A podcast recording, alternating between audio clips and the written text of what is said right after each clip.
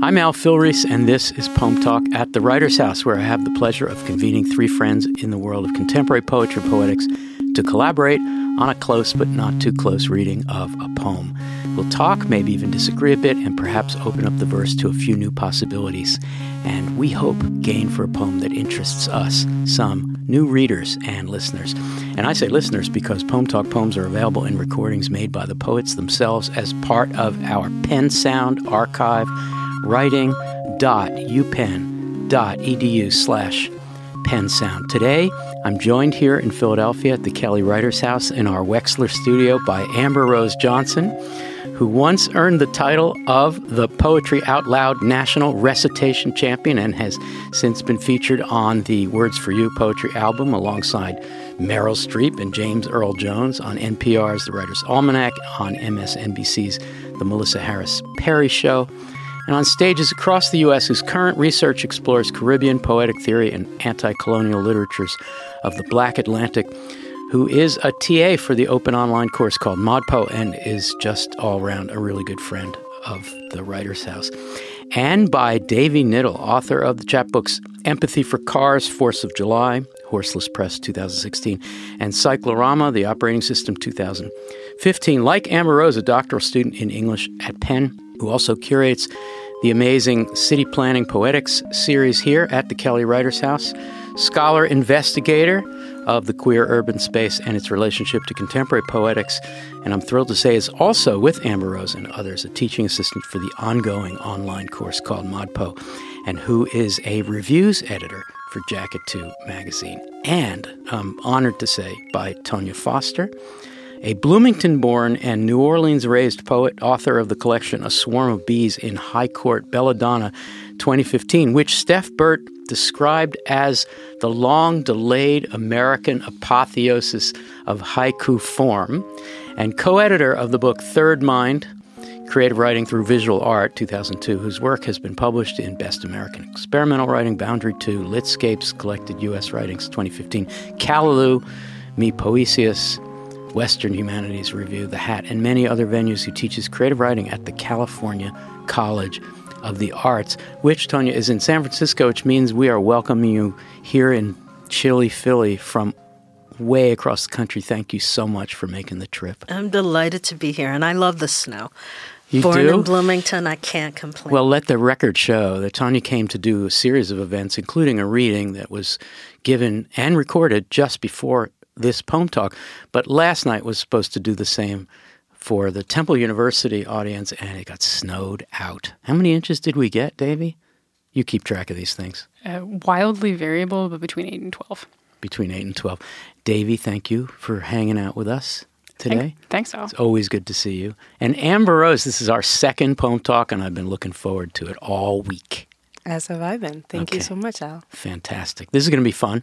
The four of us are here to talk about a poem by Gwendolyn Brooks. It's called Riot and was published as a broadside by Broadside Press in 1969 and has been collected variously, including in the book Blacks of 1994. Now, the version we'll discuss is a much shorter version than you'll find in the Broadside Press original, and I, I, assume we'll have a chance to talk about that because Tonya also knows that there are other epigraphs that are not with the short version.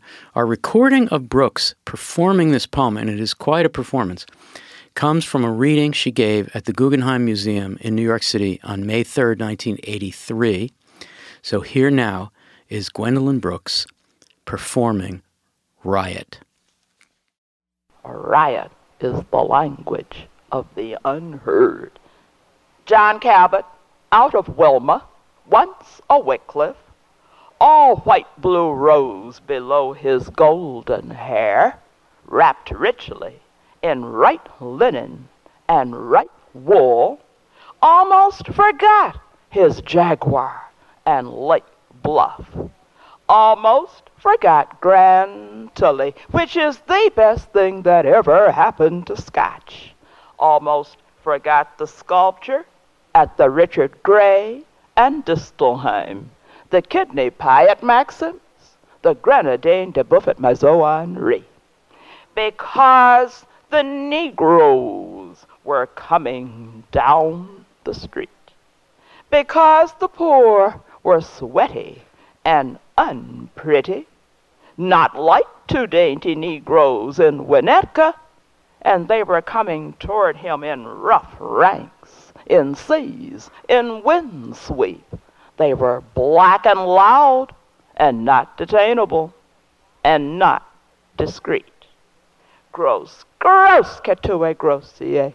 John Cabot itched instantly beneath the nourished white that told his story of glory to the world. Don't let it touch me. The blackness, Lord, he whispered to any handy angel in the sky. But in a thrilling announcement, on it drove and breathed on him and touched him in that breath the fume of pigfoot, chitterling, and cheap chili, malign mocked John, and in terrific touch old averted doubt jerked forward decently, cried, Cabot, John, you are a desperate man, and the desperate die expensively today. John Cabot went down in the smoke and fire and broken glass and blood, and he cried, Lord, forgive these niggers that know not what they do. Amber Rose, I'm guessing that you read the poem before you heard that recording. So, what's what you, what's the tone of the performance? How, was that a little bit of a surprise to you? That is a spectacular performance. I Even on Brooks standards, which are pretty high for performance. Right. Yeah, she really goes above and beyond for this performance. But it was a little surprising. There's so much punctuation that's working in the way that she performs the poem that's absent from the way that it's written. And it totally changes the kind of tenor and texture. You get so much sass in her performance that really complicates. I mean, she's already telling a very complicated story about these riots, right? And this relationship to Con- John Cabot. But the sassiness that you get in her voice that's absent from the text just on the page totally illuminates illuminates the the thrust of the poem in a different way. Tonya, what do you make of the performance? Well, it also changes the blank verse. That parts of this poem are in blank verse, and there's this this sort of movement to sort of set up the the the meter of English poetry, um, and to somehow show to crack it open, almost, and that that's what that performance certainly does for me, and I think that's remarkable. Um, there's also something about this this way that it begins with a riot. The epigraph is a riot is the language of the unheard, which we didn't hear her read, and so I. I think she did at the very Did beginning. she? It may have been clipped a little bit. Did anybody look up which king's Yes, essay? the other America. It's from the other America. It's perfectly selected for this poem, isn't it? It is perfectly selected for this poem, particularly because in in that particular speech, King sets up two Americas, points to um, the beautiful America, and then the other America, which is not beautiful, which Unpretty, is as she would say. which is unpretty. And so, what is the language spoken in that space? Um, yeah, it's kind of remarkable how her voice adds another iteration, another measure. Yeah. Davy, can we pick out, and, and we can do it together, the two of us, pick out some phrases that follow nicely from Tonya's idea that the blank verse is brought back into a meter at certain moments. I guess I'll start with one and then I'll turn it to you. The way she says, in parentheses, two dainty Negroes in Winnetka. Now, Winnetka is a is a white suburb, um, but t- making that a sound is quite a with the sass is quite a thing, right? Do you have a phrase that where the meter comes out?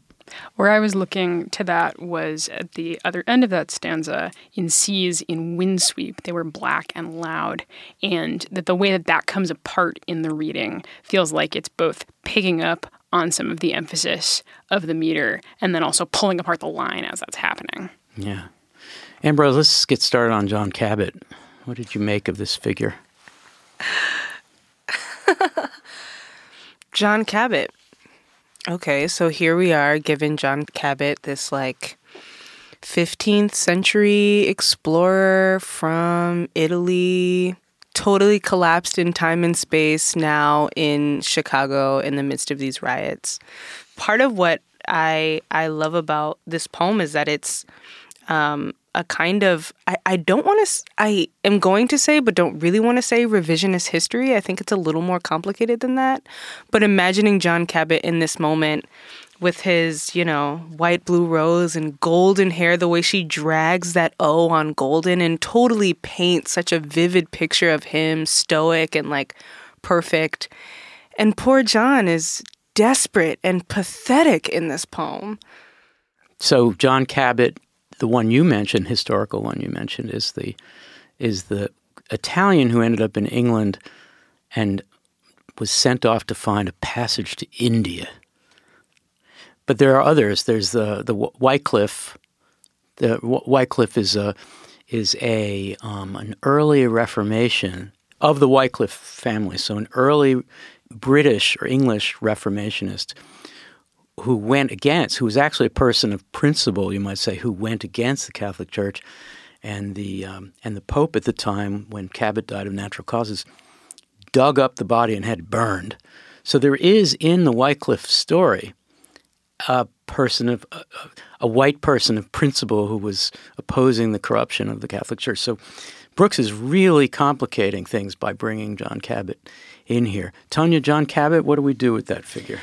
Well, I think it's it's also that the Cabot name has long sort of historical reference in in New England, and that there's some way that Cabot is set up. It's significant to me that she uses a kenning right? White, blue, rose. She uses these compounded phrases in order to point to a particular kind of whiteness in her description of him, which is remarkable. She also has this incredible list of objects that are meant to signal wealth.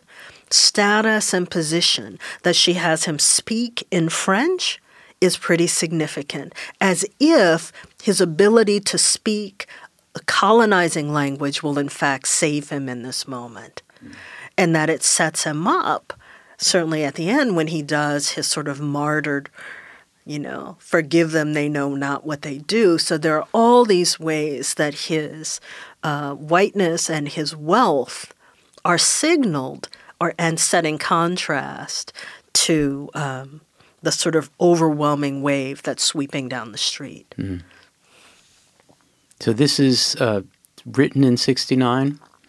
This is published in 69. So written at the time of the riots the previous year and the previous year right. before that. So 68 would be, there would be post-King assassination riots and, of course, the riots associated with the Chicago Democratic Convention. Exactly. And it's also, it's her first publication. It's published in the chapbook Riot, but it's her first post-Harper and Row publication that comes – sort of right after she completely turns away from Harper and Row and the major publishers and spends the next 30 years publishing with Broadside Press and other small presses.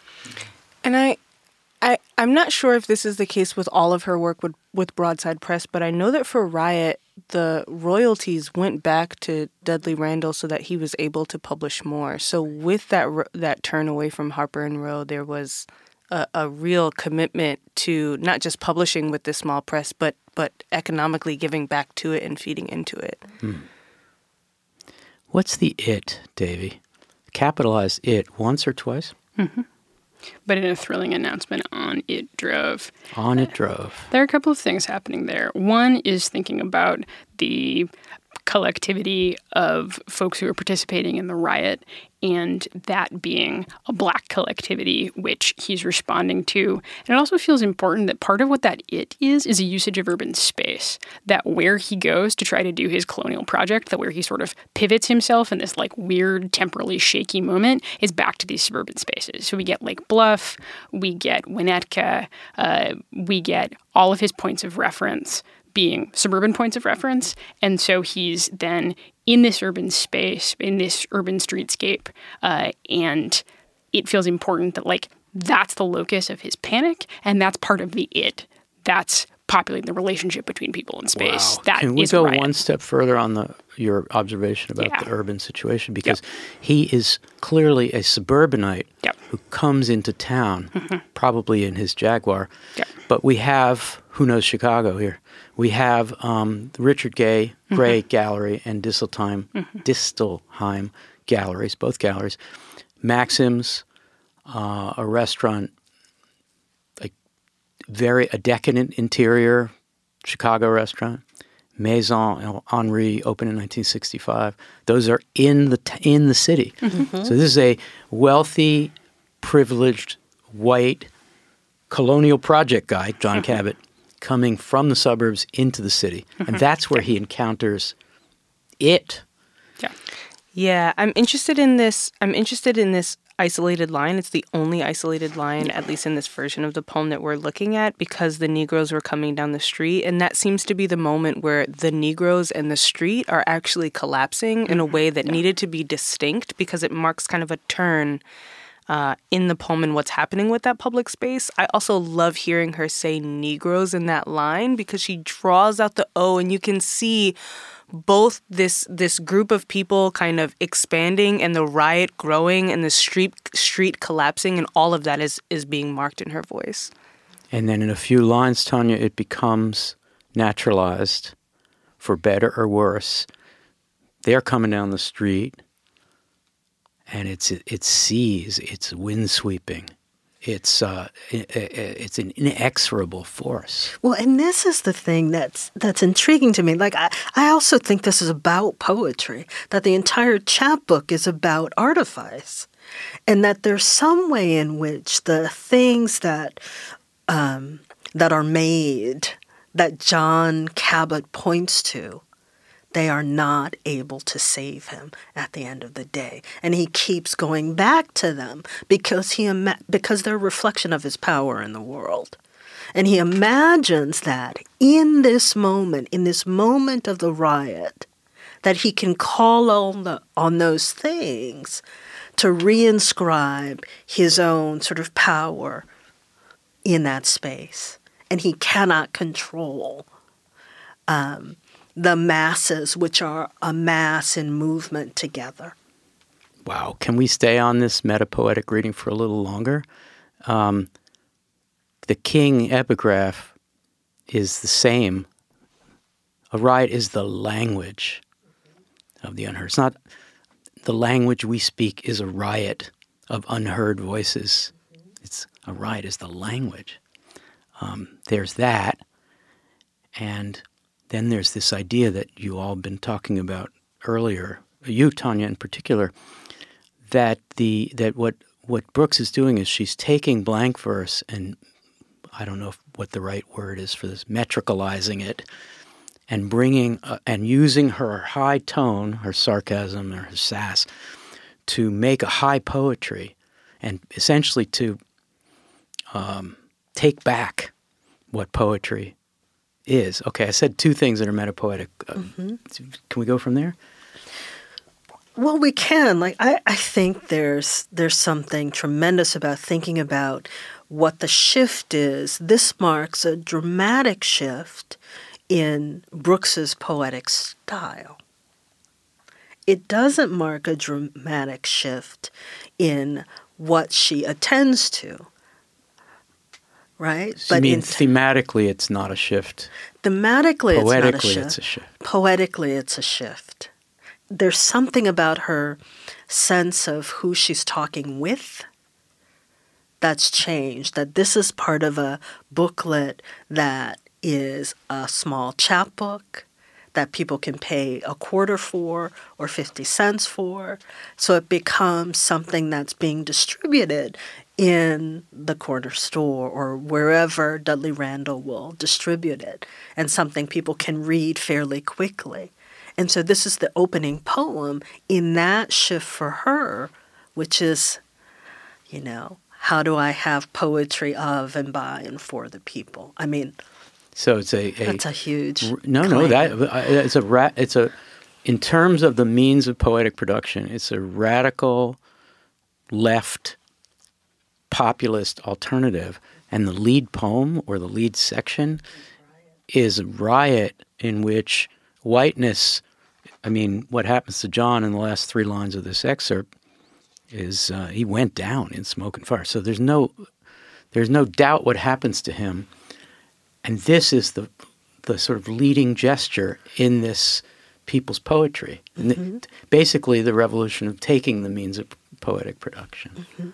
And the revolution also of producing an anti-colonial means of poetic John production. Cabot. John Cabot. That feels important. Yeah.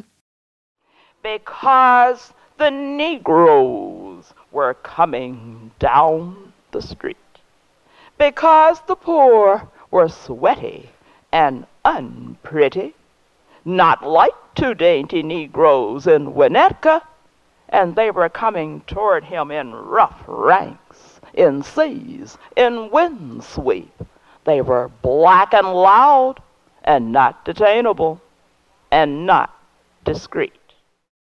Amber you began by talking about the powerful, energizing sass. Um, can you reflect a little more on that? I do love the performance. I mean, I when we were listening to it, I was going through and circling some different words that she really focuses on, the right linen and right wool. I mean, these things color the way that we imagine them, right? You can say John La- John Cabot was in this l- linen and in the wool, but it's the T at the end of the right that speaks to the texture of the whiteness that we're talking about. The Negroes that are that are dragged out. His jaguar almost forgot exclamation point after that T. Um, in a thrilling announcement, I was thinking about again this the the riot as the language of the unheard, and, and that took me to this line. But in a thrilling announcement, it drove and breathed on him. And to think of an announcement and the action to drive as a kind of language. And so then speaking and being and moving and moving on are all wrapped up in the same thing. Um, the Lord that's at the end, cry, Lord. um, these niggas that know not what they do. I mean, she's she's informing kind of the the ideas that circulate with these words that exceed just a dictionary definition.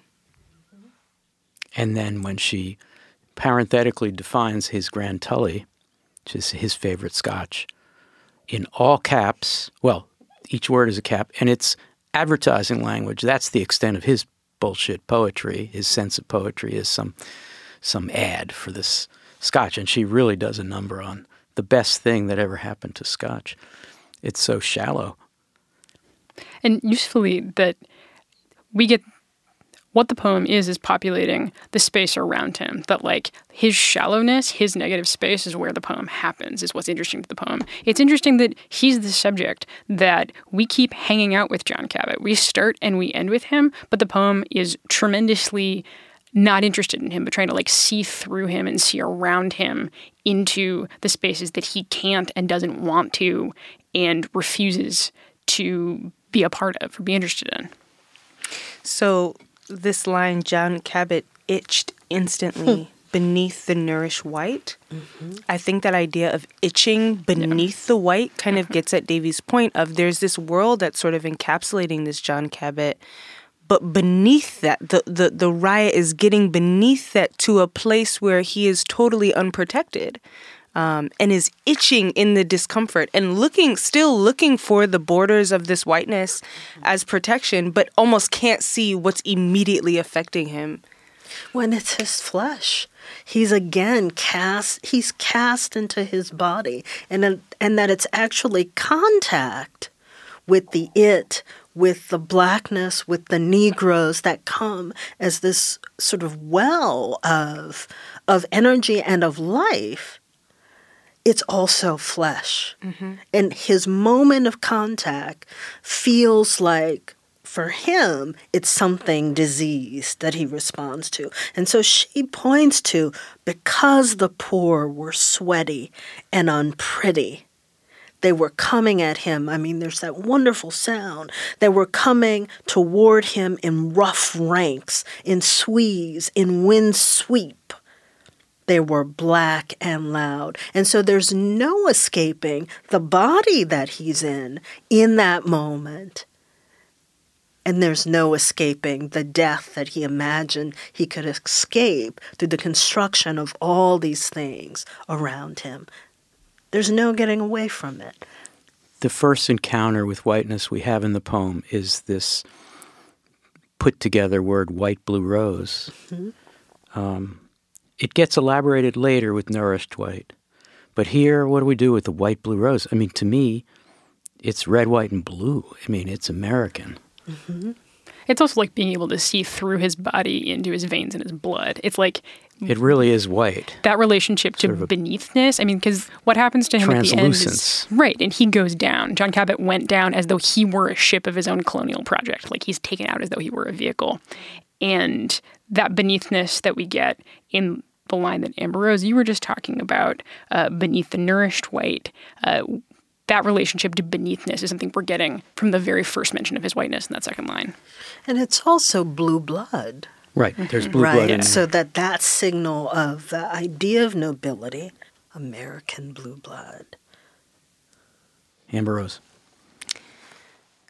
I'm thinking about all of these symbols and the way that they speak to both a specific or discrete whiteness and also a totally indiscrete, totally unspecific whiteness. And then I'm looking at uh, in the in that breath the fume of pigfoot chitterlings and cheap chili. And thinking again about that being discrete and specific and totally uh, indiscreet, and the way that that's working as a kind of overdetermination of blackness that he's coming up against, but that is very real in this riot that is both people and street and space, and how these kind of two, she's set up in both a specific and not specific way these overdetermined understandings of what race does and how it feels and how it materializes and what it looks like if they were to meet on a street. And who and what gets named, mm-hmm. right? That he has a name, that his places are named, that his scotch is named, his car is named, that the signals of blackness are not named, are not particularized, and that there's some way in which it is not. I don't know if it's the. There's something about the idea of the naming um, that's about a certain kind of whiteness, but also a certain performance of power. And that feels important in the way the poem closes that the smoke and fire and broken glass and blood in which he went down, he's obviously not the only person who's dying in that space. And yet it's his death that we close with. And that performance of power leads him, like his his undoing is what we're being set up for from the beginning of the po- poem by means of his relationship to the riot. But the loudness of that also uh, supersedes our ability to see what's happening to anyone else. There are no other bodies in that stanza except for his. And to be sure, or to be specific, this is a play on on Luke, New, New Testament, Luke chapter 23, verse 24. And obviously it's ironized, but I suppose we should spell that out a little bit. Why does he get to say something that that one would say as a witness of the crucifixion? Is he well, witnessing his own demise and trying to make it uh, Christian?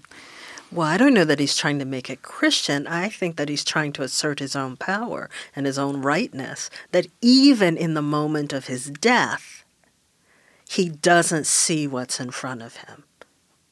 He doesn't see what's happening. And instead, he's still reinscribing, re what coming up with some other way of narrating what exactly is going on. And it's, oh, I'm Jesus on the cross. um, and, and, and, and it wasn't, I'm not the one who came up with the um, story about the John Cabot's uh, ancestor, Wycliffe, John Wycliffe. Uh, that was I, f- I found it in a critical study at Brooks, an early critical study. And but the point there to repeat is that Wycliffe is considered a martyr because he went against the corruption of the Catholic Church, led a principled resistance to the orthodoxy of his day. This is the descendant, the completely degraded, superficial white descendant of that major resistance, mm-hmm. uh, which went down in flames, in fire. They dug him up and burned him. And this is the descendant. And so the the the ironic reclamation of Christian principle at the end is is completely empty, and that works. All right, let we we could talk about this poem for a long time, but let's why don't we go around and get final thoughts? Something that you came here to say about the poem but didn't have a chance to. So, Davy? Yeah. Uh, something that I imagine that we might talk about is just the, these uh, two half sentences that come after the stanza we've been talking about quite a bit. Uh, uh, the line reads, and not detainable and not discreet. Detainable feels really important here, mm. that uh, this is uh, participating in both thinking about legacies of slavery and legacies of imprisonment, and, and also what happens to rioters, and also they what happens detained, right, and what happens to rioters, and what happens to some rioters and not other rioters, and uh, thinking about uh, his fear being based in uh, the fact that these rioters are not detainable uh, feels really important and feels like uh, a thread through this poem that has maybe been beneath some of our conversation, but that it would be great to, you know, think more about. And then I imagine that like the counterfactual in which we had this conversation all night, we would think about it a lot. Fantastic. Thank you, Davy. Tonya, final thought?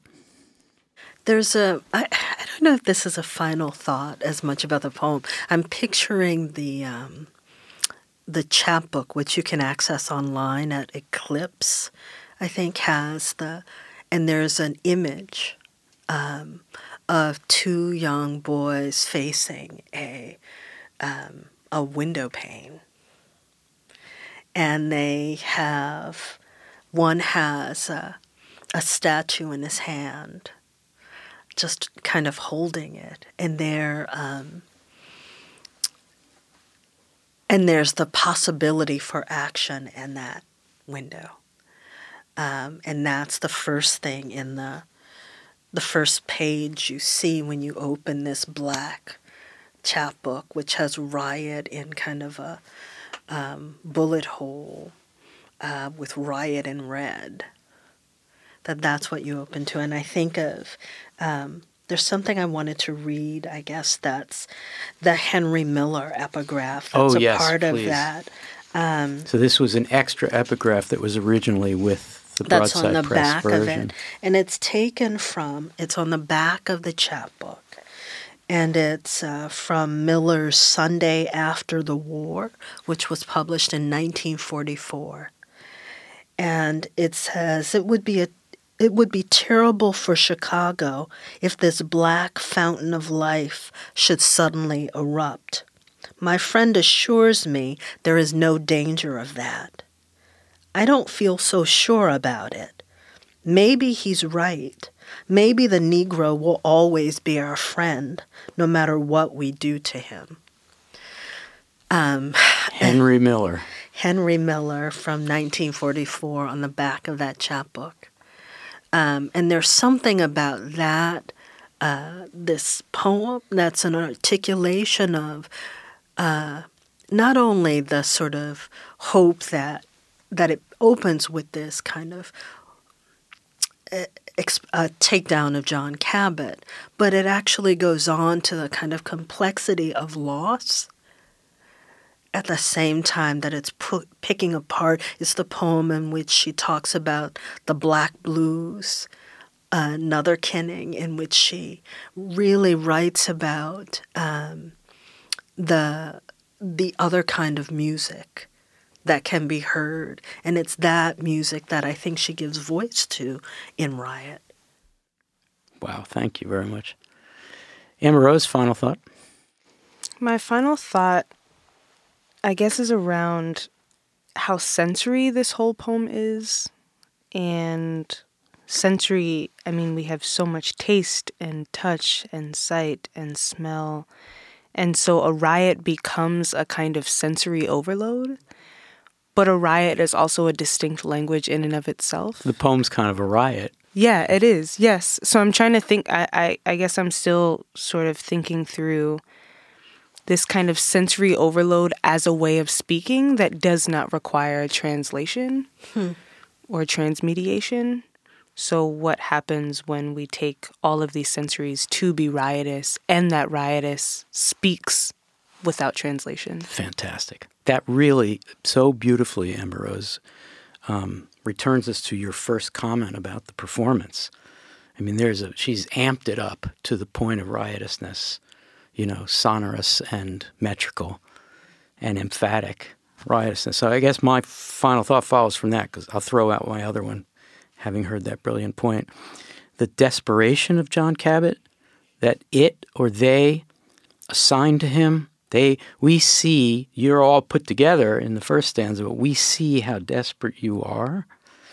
And the desperate die expensively today. Expensively is a really powerful word there because it's not simply the you know the jaguar is probably going to go too so there's a certain amount of expense but expense as in express uh, put out an expense um, and he would be the last person or someone sharing his whiteness as its characterized here would be the last to think of themselves as desperate right but this unnamed it assigns desperation and then dying expensively. And I think the poem is a kind of expensive poem in the way you just meant it.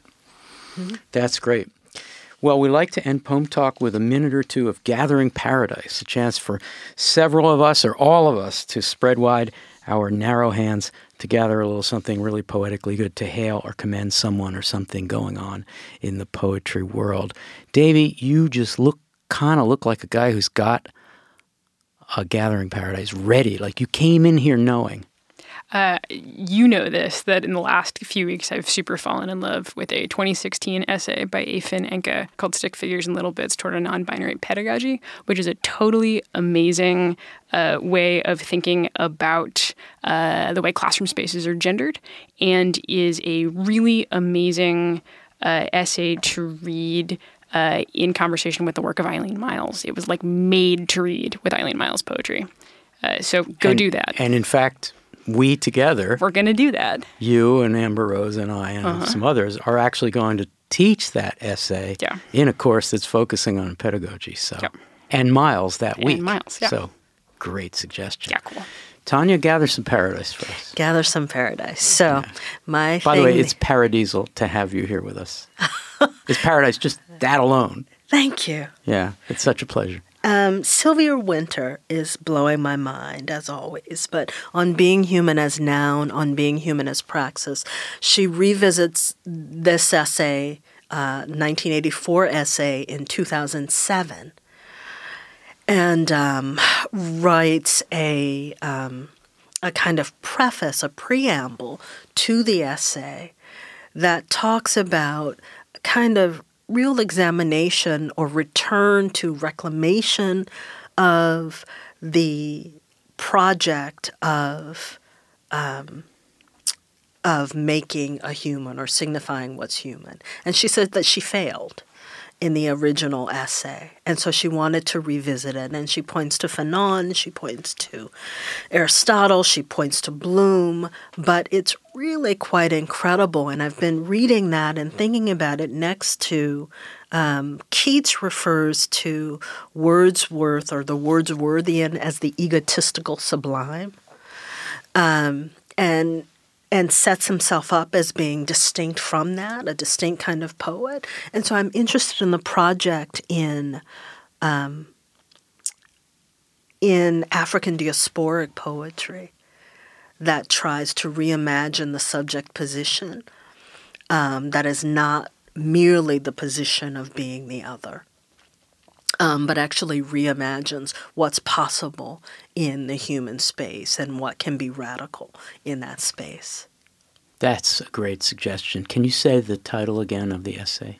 Yes, it's on being human as noun, on being human as praxis. Fantastic. Thank you, Tonya.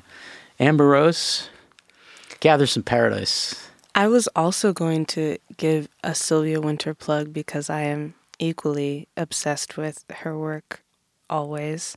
But instead, I will recommend the jazz trumpeter Christian Scott Atunde, who whose album he has one album that I've been listening to obsessively called Stretch Music. I believe he's from New Orleans. Um, and he's just doing really, really incredible things. He has a tiny desk performance where he just is oh, theorizing uh, really beautifully in between these really incredible performances. So I would recommend watching that. Fantastic. Well, some great Gathering Paradise. Well, I'll do my Gathering Paradise. Um, it's Tonya M. Foster's A Swarm of Bees in High Court, which is a book I read the moment it came out and reread recently in anticipation of your coming here. And when you said something about the, when you were talking about the it in the Brooks poem, there was a page of this book that it reminded me of, and I found it. And it's the first page of haiku like stanzas in the section called Aubade. Do we pronounce it that way? Aubade? Anyway, it's the. Yeah. What? I mispronounced it. I always mispronounce it. Obad, Obad. Anyway, it's the it's a poem written in mourning after a night, right? And this is the uh, as always section, uh, which ends with a wonderful redefinition of pronoun. I wonder if you would read the page for us. You didn't prepare for this, but as always, there is the beat of siren and bass breaking the coarse dawn. As always, there is some quadruped barking or meowing lights hems. As always, there here is daily asphalt news your our flesh and heat attend. As always, there is a closed face watching from lit and open windows. As always, there here is passage, door, street, gauntlet, before, between, and then. As always, there here is love tossed among vials, spent shells, this his quiet leaving. As always, there here is this his framed time, when we becomes I among many. A Swarm of Bees in High Court. That's my gathering paradise. Thank you so much. Well, that's all the not detainable we have time for on Poem Talk today. Poem Talk at the Writers House is a collaboration of the Center for Programs in Contemporary Writing, the Kelly Writers House at the University of Pennsylvania, and the Poetry Foundation, poetryfoundation.org. Thanks so much to my guests, Amber Rose Johnson, Davy Knittle, Tonya Foster, and to Poem Talk's director and engineer up kind of late tonight, Zach Carduner and to Poem Talk's editor. And by the time he edits this, he will have had some, some rest, the same amazing Zach Carduner. And a shout out to Nathan and Elizabeth Light for their very generous support of Poem Talk. This is Al Filreis, and I hope you'll join us again next month for another episode of Poem Talk.